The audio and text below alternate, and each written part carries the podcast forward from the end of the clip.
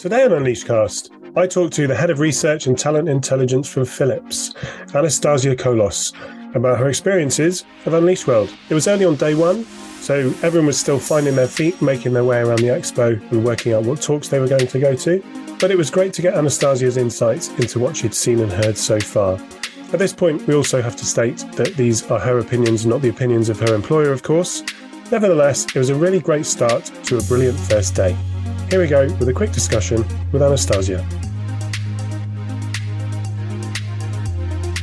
First interview of Unleashed World. I'm, I'm here with Anastasiia Kolos, Global Talent Intelligence Manager for Philips. First question How's the show going for you? Hi, John. Um, thanks for inviting me. I appreciate it a lot. Um, I think the show so far has been really amazing. Uh, super inspiring speakers, and also great to see people back face to face after two, three years of being fully virtual. Um, and then I already met a couple of uh, HR tech providers, which is also super, super interesting, and already got some uh, follow ups for them. Cool, that's good. Um, one of the big themes of this year, I think, that we're looking to get people's opinions on is about purpose. And post pandemic, a lot of organisations have kind of refocused, um, pivoted, kind of reassessed what they, they've stood for and the relationship that they have with uh, their employees. Is this something that Philips has done too? What, what's your experience there?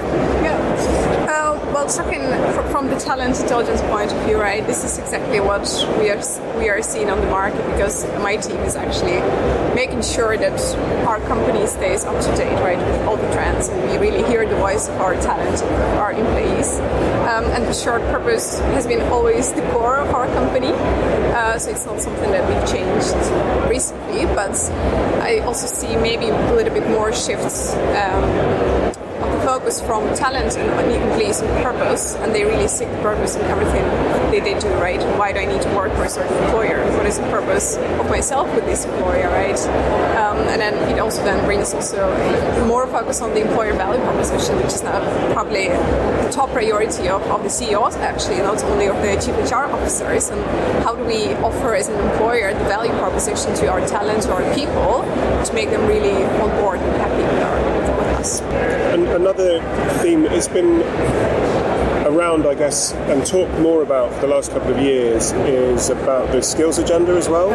Is that something that's really coming through in, in talent teams uh, that you can see? Yeah, exactly. That's that's where we are shifting our attention from, from job or, or the role to, to skills, right? And given that uh, there is a new normal anymore, there is not, not at all a normal, right? We are in the, the super agile world. We don't know what's the future, and then. Um, that's what we believe is that uh, the, the, the, talent of the future is as flexible as our future, right?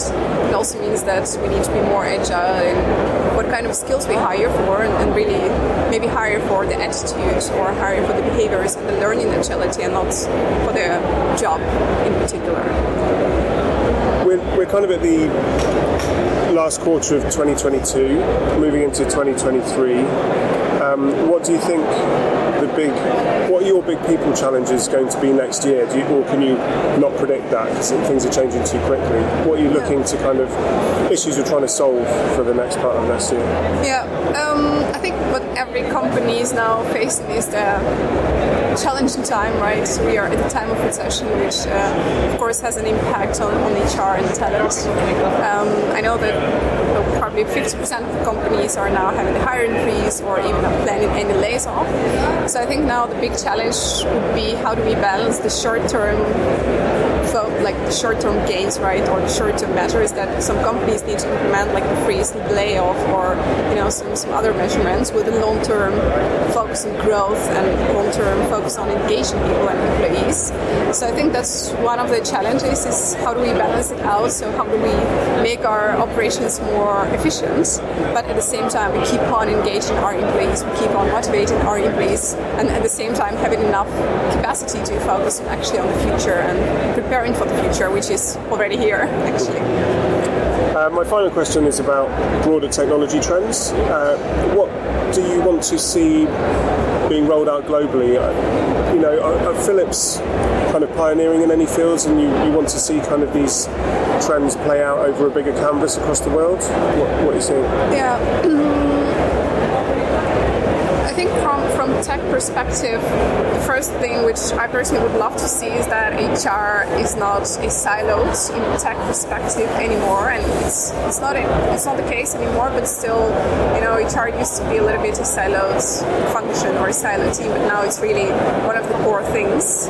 Um, and it also means that from information point of view, and this uh, connecting the, the information within the, broad, the whole organization point of view, it's super important that we integrate HR tech with with our finance, with all, all the other IT systems, and then really make it one ecosystem or one network uh, where HR is, is taking a leading role.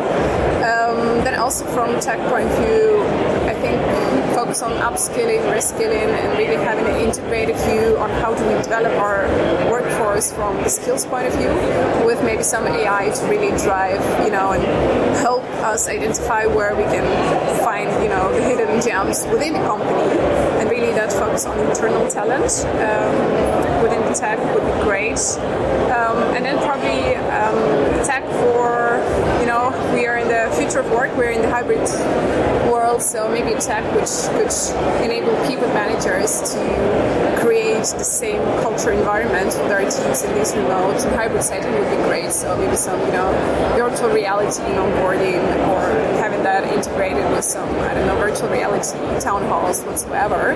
So really some tech to enable HR to create the same cultural environment but in the remote setting, same as we can do in the office or in the campus. Uh, that would be something super great that I would love to see happening more and more. Wonderful.